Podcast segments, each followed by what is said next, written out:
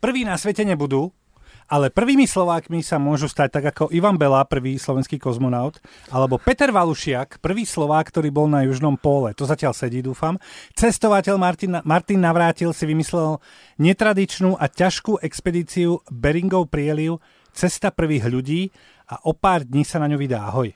Ahoj. Ty si sa smial v tom úvode. Sa ti nepáčilo prirovnanie ano. k prvému slovenskému kozmonautovi? Alebo nie, nie, tu nejde o to, že vo, vôbec sa mi to nejako, že by som sa že im vysmieval, ale teraz je tak na Slovensku taká, taká súťaž o to byť niekde v niečom prvý a ja stále sa tak trošku držím, alebo chcem aj... sa spolu aj s Peťom, s ktorým idem na tú cestu držať pri Zemi. Je taká Takže... nejaká súťaž, o niečo som prišiel? Nie je súťaž len tak, ako niek- niektorí testovateľi sa tvária. Aha, že tak, medzi sebou, akože ja, vy má, tak, počúvaj, tak ty máš problém s inými testovateľmi a my za to môžeme. ja počkaj, nemám žiaden problém. To je len tak, že proste k tým ľuďom mám trošku inak vzhliadam a trošku sa treba držať pri zemi a nemyslieť si o sebe, že niečo. Mhm. Nič zle sme nepovedali. To je dobré. Beringová úžina oddeluje azijský a americký kontinent a zároveň je to aj hranica medzi Ruskom a USA, čiže váš prechod bude cez zamrznuté more. Už je zamrznuté? A vyzerá, že v drve väčšine je zamrznuté. Drve väčšina, teraz to treba vysvetliť.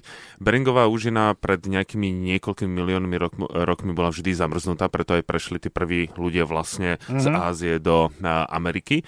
A to je vlastne aj ten dôvod, prečo sme sa tak rozhodli, že by sme tam chceli ísť, ísť sa vydať po stopách tých prvých ľudí.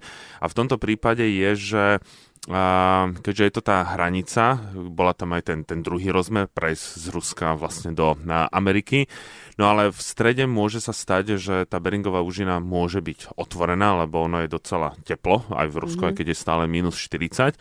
Takže tam sa môže stať, že budeme skákať z takej skrihy na kryhu, ako bola, kedy bola tá počítačová hra, že tá žabka skákala na tie nie, nie, Ja ti neverím, neverím, že tam v tomto prostredí, pri tom vetre, pri tej zime budete robiť sa, sa hrať na žabky.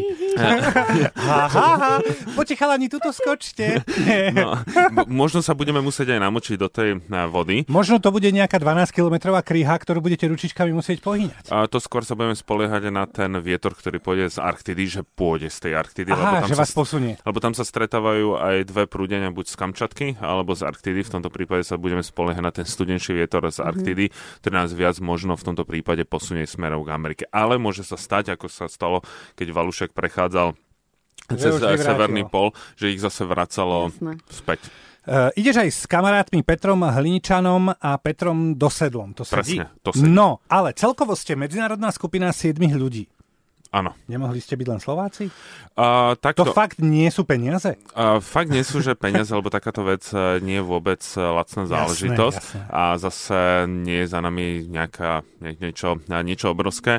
A keď som si vymyslel tú cestu už pred dvoma rokmi, keď som sa pozeral, keď som bol už na tej uh, Čukotke, no, na no. Čukotke som bol pred dvoma rokmi, sme išli za stádmi divokých sobov pri minus 60 na snežných skútroch, tak pri mrazenom pivku, keď v tom mraze ti to proste zamrzne, som sa pozeral, to vtedy lížeš, to lížeš. Zmrzlina pivová. Dreň. Dreň. Tak som sa pozeral, že na tú druhú stranu uh, Čukotky videl som uh, Aliašku a ja sa pýtam toho Ilio, či možno tam prejsť, on, že si úplný blbec, povedal mm-hmm. síce trošku niečo iné. A z, tak som na to zabudol a za 2-3 mesiace mi volal, že dá sa to, že dá sa získať povolenie, alebo najväčší problém je získať povolenia z ruskej strany cez ministerstvo vnútra, lebo to je hranica. Takže on povedal, že je to možné, takáto je cena. A ja som povedal, že dvaja, traja to nezaplatíme, takže urobme z toho aj nejaký medzinárodný tým, lebo ja som chcel mať tam aj človeka, ktorý to už prešiel. Mať niekoho z Čiže tam jeden, jeden z vás je. Uh, jeden z Ruska. Ktorý už skákal z kryhy na kryhu. A žabka. Ruská žabka. Ruská žabka to prešla, takže na to sa doce... To ma tak aj viac upokojilo, ako ísť uh, sám slova, ktorý uh, sa vyberie niekde na Sibír, že by to išiel sám, tak radšej Rozumiem. s nejakým Rusom. Dajme to potvrdenie. Čo si si musel vybaviť? Uh, aké bumášky?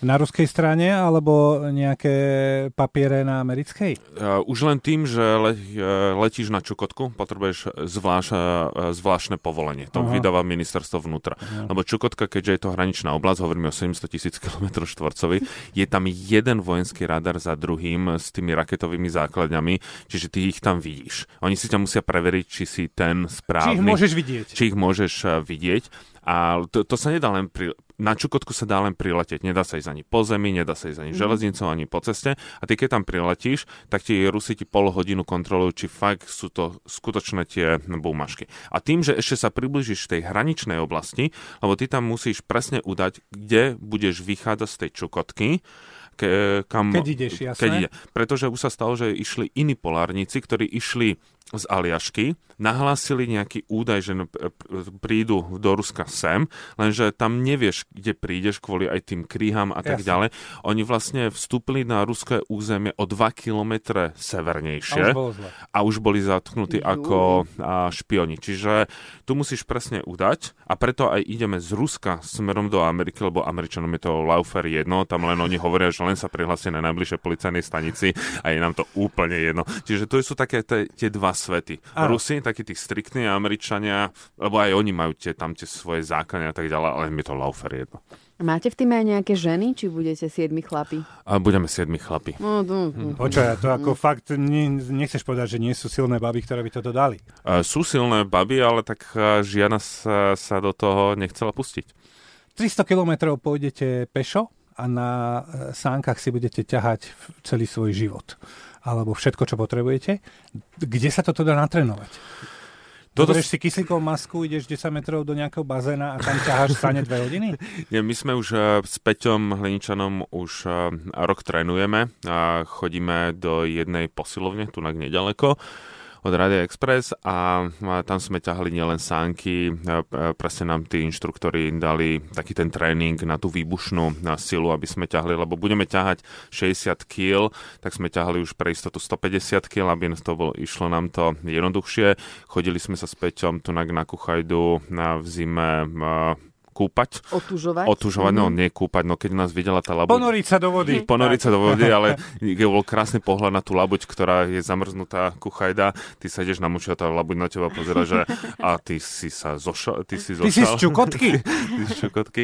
Tak, um, takto sme trénovali postupne a uvidíme, jak sme boli úspešní. Teraz na vás kúkala labuť, ale tam, kam idete, na vás bude možno kúkať nejaký ľadový medveď, lebo v tej oblasti teda sa vyskytujú. Ako ste na toto pripravení? No, toto e, veľa ľudí sa obáva alebo má tú otázku, jak budem zvládať zimu. Na to máme však perfektné oblečenie ktoré si človek ťaha pomaly na Everest. No, inak mm-hmm. tu bude chladnejšie ako na, na Evereste. Jediné, čo ja sa najviac obávam, sú práve ľadové medvede. A pretože...